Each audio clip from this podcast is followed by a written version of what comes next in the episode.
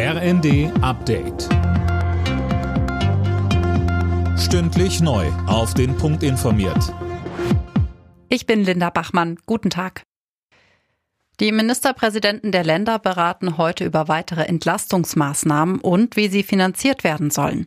Das anschließend geplante Treffen mit Kanzler Scholz wurde auf nächsten Dienstag verschoben.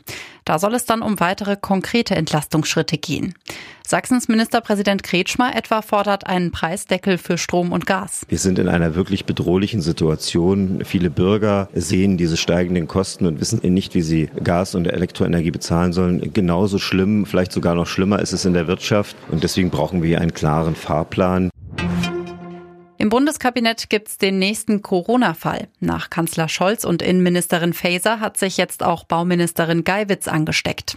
Für die SPD-Politikerin ist es bereits die zweite Corona-Erkrankung. Sie war erst im Januar positiv getestet worden. Wie können wir uns an die Folgen des Klimawandels anpassen? Darum geht's ab heute 3 Tage lang auf dem Extremwetterkongress in Hamburg. Auch über Lösungen soll diskutiert werden. Denn Katastrophen alleine bewirken nicht, dass sich etwas ändert, sagte Klimaaktivistin Luisa Neubauer zum Auftakt. Was diese Veränderungen bewirken können, sind Stimmen, die tatsächlich genau diesen Wandel nicht nur einfordern, sondern auch dort loslegen, wo man es machen kann. Klimakrisenvermeidung, Katastrophenschutz. Das ist kein Nachmittagsprojekt für Ökonerds, das ist kein Eisbärenstreicheln.